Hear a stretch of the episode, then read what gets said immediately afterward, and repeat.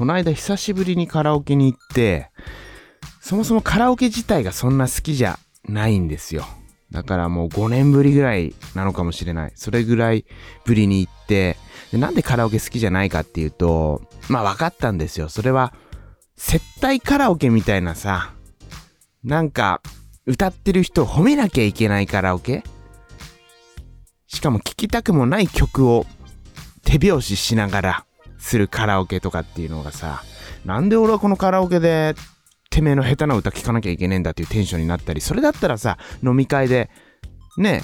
酒飲みながら話してた方が楽しいじゃないですか。下手な人の BGM で無言で酒を飲むなんてさ、つまんないなーっていうこともあり、あんま行かなかったんですよ。で、この間行ったカラオケは、そんなことはなくて、もうみんな知ってる歌、共通の知ってる歌を歌うっていうことができたんで、で、さらに、一緒に行った一人の、まあ、先輩、その先輩が、まあ、あんまりカラオケが得意じゃないんだよとか言ってて、で、その先輩のために行ったみたいなこともあるんですよね。いやいや、そんなもうカラオケ楽しいから行きましょうよと、心の中では全然クソカラオケつまんねえ、マジやだ、行きたくないなんて思ってるんですけど、とはいえ、その、なんでしょうね、カラオケの楽しさも自分は知っているんで、もう矛盾した男ですよね。矛盾してんな、俺。まあ、そういうなんか気持ち悪い性格の男なんで、まあ、その先輩にもさ、カラオケの楽しさを味わわせたいなっていうこともあって行って、で、もうその先輩が歌うたびに、もううまいっすね、いいっすね、もっと立って歌いましょう、もう、お、いいね、いいね、なんて言いながらさ、盛り上げて歌ったら、その先輩も乗っちゃって、で、しかもそのカラオケの会場に行く途中の段差で転んで、その先輩、足をくじいて、もう、心の中では大爆笑だったんですけど、本当に痛そうだったんでね、心配したっていうこともあったんですけど、まあ歌い出したらね、もう痛みなんか忘れて、ぴょんぴょん飛び跳ねて、もうその先輩が、ブルーハーズの歌を歌ったんでね、河本ヒロトに見えましたよ。それぐらい暴れ回って歌ってくれたんで、非常にいいカラオケだったなぁなんてことを、えー、思いながら、その先輩を煽っていた自分、さらにその怪我をした先輩を見て笑っちゃった自分、さらに好きじゃないカラオケ行きたい、いいねとかなんか言っちゃう自分とかに対して自分は怪物だなぁなんてね、性格が怪物なのかもしれないなんてことを思ったというこのうまいのかうま、うまくないね。全然うまくない前置きをした中で今回見た映画。もちろん怪物という映画。これを見に行ったので、そのことについて話せればと思います。で、この怪物という映画。もうさ、説明は不要だと思うんですよ。なぜなら、監督の名前で客が来る実写の監督といえば、もう是枝裕和ぐらいしかいないんじゃないんですか？日本の映画の中で。アニメとかだったら宮崎駿とか、細田守とかね、結構あげる。まあ、あとはあれか新海誠とかね、いますけど、実写の映画監督でこの人が作った作品でとかだったらさ、是枝裕和さんぐらいしか、うん、いないんじゃないかなぐらいのもう日本を代表する監督、その監督の最新作が怪物。で、さらにですよ、脚本が坂本雄二。坂本雄二といえば東京ラブストーリーから始まり、花束みたいな恋をしたとかでもさ、もう一躍、えー、ね、また脚光を浴びて、あとカルテットとかさ、ドラマ、日本のテレビドラマとかでもね、すごい、えー、この脚本家なら間違いないなんて言われてるこの2人がタッグを組んだ作品それが怪物ですよ。でもう期待をもうマックス値にもうねブンってこう上げていった。しかもさ制作プロデューサーが河村元気。もうこの何ですか？三巨頭。この三巨頭が手掛けた作品だからさもう絶対間違いないじゃないですか。そういうテンションで、えー、見に行った作品なんですよ。で、まあ、あらすじとかもいいですよ。うん、調べれば簡単に出てくるし、これを聞いてるような人はね、もう多くの人が見ている、もしくはあらすじを知っているような作品だと思うんで、もう自分がこの作品を見て感じたこと、それをつらつらと喋れればなぁなんて思います。まずね、是枝作品は割と見ていて、全部で何作品ぐらい撮ってるんだこの人。まあ、15、6作品は撮ってますよね。もうその中でも10作品ぐらいは見てるんじゃないかな。で、ベイビーブローカーは見てなくて、で、この怪物を見終わった後に配信であったんで見ました。これ良かったですね、ベイビーブローカー。是枝作品ででも一番好きなのは何かなといえば、阿部寛が出てるさ、歩いても歩いてもとかはすごい好きですね。あと、海町ダイアリーとかも好きだななんて、ことを思いました。で、この怪物。まず自分の感想としては、え？これ、面白いか？って思った。これがまず、第一の感想ですね。うーん、だから見終わった後に、果たしてこれはいいのかって思っちゃいましたね。手放しで絶賛とは言えない作品ですよ。是枝作品の特徴としては、子供たちが、まあ、不条理な大人の社会、大人が作り上げた社会の中に、まあ、取り込まれ、こう飲み込まれていく中で、こう世界の例えば自然的な描写ですよね。光とかさ、そういう森林とかね、今回も出てきましたけど森とか木とかさ、そういう世界の何かとこう触れることによって、で、まあ福音のごとき一瞬のなんか輝きみたいなものを手に入れるっていうのが、是枝作品で、子供たちっていうのが一つの、えー、キーワードになってて、まあ大人には持っていないその子供の目線、子供の世界観っていうものを本当に非常にうまくえー、描くことが演出している監督なんじゃないかななんてことをね、思って見ていて、今回もね、それはもちろんありました。で、今までの作品って、それが自然にこう見れたんですよ。でも今回の作品ってさ、坂本雄二とタッグを組んでるってこともあってか、もう本当にね、もう作為的な匂いしかしない。もうそんなことがね、プンプン匂ったと。で、見た当初は、あれ？これどうなるんだと。あなるほど。なんてことを思いながら見ていたんですよ。でも、よく言われているように、こいつはこういう風に考えてる。でもこいつは別の違う風な捉え方もあったみたいな、まさに羅生門のような、藪の中のような描かれ方なんですよ。でもその作為性がさ、非常にいやらしいというか、例えば、エイタ、エイタ出てますよね。先生役で出ているエイタが飴を舐めたりとかさ。で、飴を舐めてニヤニヤするんですよ。でも、飴を舐めるって、まあ、実際に行った行為だから、その、なんて言うんですかね、その人が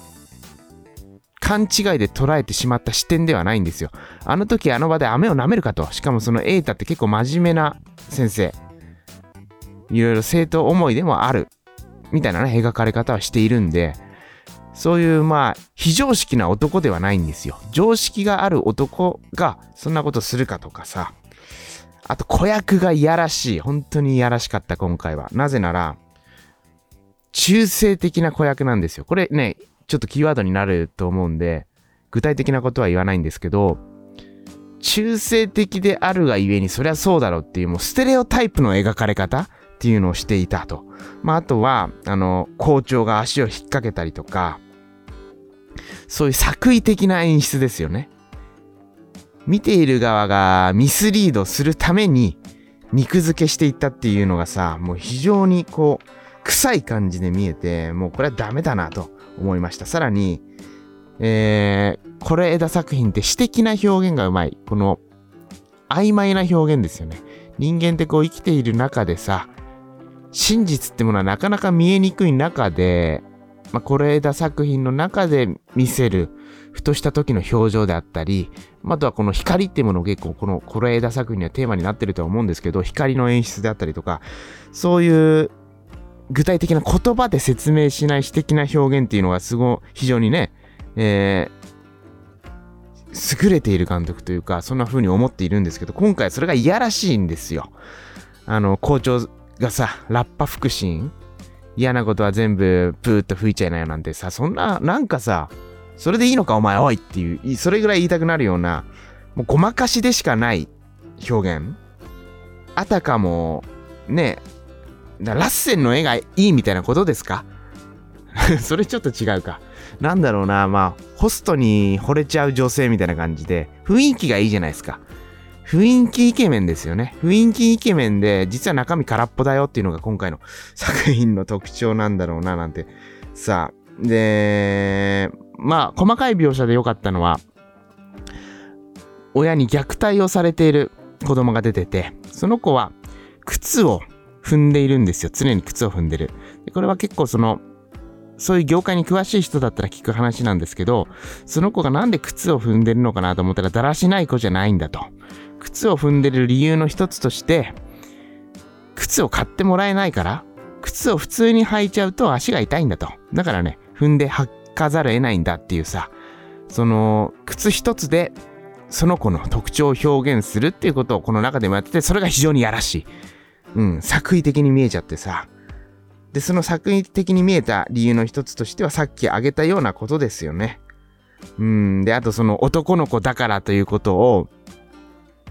安藤サクラであったり、エイタであったりっていうのがあえてさ、強調して、ステレオタイプ的な物言いですよね。その匂いがプンプンしちゃって、あ、お前こういうことを思わせたいからこういう風にしてんのねっていう、その、設計図ありきの映画というか、もうそれが見えすぎちゃって、乗れなかったっていうのがあったんですよ。で本当にミスリードするように仕向けられた。おい、お前こっち行けよ。はいはい、はい、うまいこと、来ました。はい、オッケー、はい、オッケー、はい、騙されたっていう、もう新興宗教のやり口と一緒。でさらに新興宗教って神秘的なものを見せて、神秘体験を観客にさせて騙していくじゃないですか。で、そういうのが、その、これ枝さんの特徴の一つである、詩的な表現のうまさっていうものが相まって、もう本当にあざとく感じられましたね。本当新興宗教のやり口映画だなと。そんなね、ことも思っていて、本当に薄っぺらい映画。で、その、いろいろと、まあ、練りに練った脚本というか、まあ、ミスリードするように仕向けられた映画。ハリボテで固められた映画ですよ。で、そのハリボテの中をこう剥いだら、もう河村元気が出てきたりだとか、作為のする大人たちしか出てこなかったっていうね。そんな、えー、風に自分は捉えてしまったんでね、なんか今までの是枝作品のように、うん、よかったって一言では言えない作品だったっていうのが感想ですね。もう本当に見れば見るほど観客を騙すように撮られた映画なんでね。で、それを詩的表現でごまかしてる。うん、で、本当は何もないですよ。これだから何が言いたいのかってことがね、うん、まあ何が言いたいとか言わない映画がいいとかいうことも言っているんで、その悪さが非常に見えた映画なんでね、本当これ枝作品の中では、まあ、最も最悪な映画だったなっていうのが自分の感想です。だからどうなんでしょうね。もしこの作品を一つの直線上の時間軸で描いていたら、もっと違った感想になったのかもしれない。でもそしたら面白い作品じゃなかったのかもしれない。で、まああとテーマ性ですよね。テーマ性。まあこのテーマを選んだのは、まあそういういろいろなものが出始めてきた時代だったからっていうのはもちろんあると思うんですけど、じゃあさ、なんであんな中性的な子役を選んだんだっていうのがさ、出てくるんですよね。それも本当に商業的な匂いというか、悪意のある、やっぱり、ステレオタイプな、うーん、選び方というかね、そういうことを言わざるを得ない、まあ、子役の子たちは非常に演技は、さすが、是枝作品っていうような感じで、鼻につく演技はしていたってわけじゃないんですけど、たださ、そのテーマでこの子役、中性的な子役、顔立ちの子役を選ぶっていうのはさ、やっぱそれって、ある種の、ね、そういう、もう、観客を騙すための選び方というか、なんかね、そういうことをさ、感じちゃうんですよ。でそういうことが多々あったんで、この映画の中では。意図的なスパイスですよ。あんまりこうもうどんどん悪口ばっかりになっちゃうんですけど、でもまあまあまあ、前半は良かったですね。前半は良かった。うん。っていう感じですかね。はい。ということで、怪物。でもまあ、マリオよりはいいんじゃないかなと 思いますよ。まあ余計だよ。そんな別にもうマリオのことはどうでもいい。マリオなんてもう忘れましょう。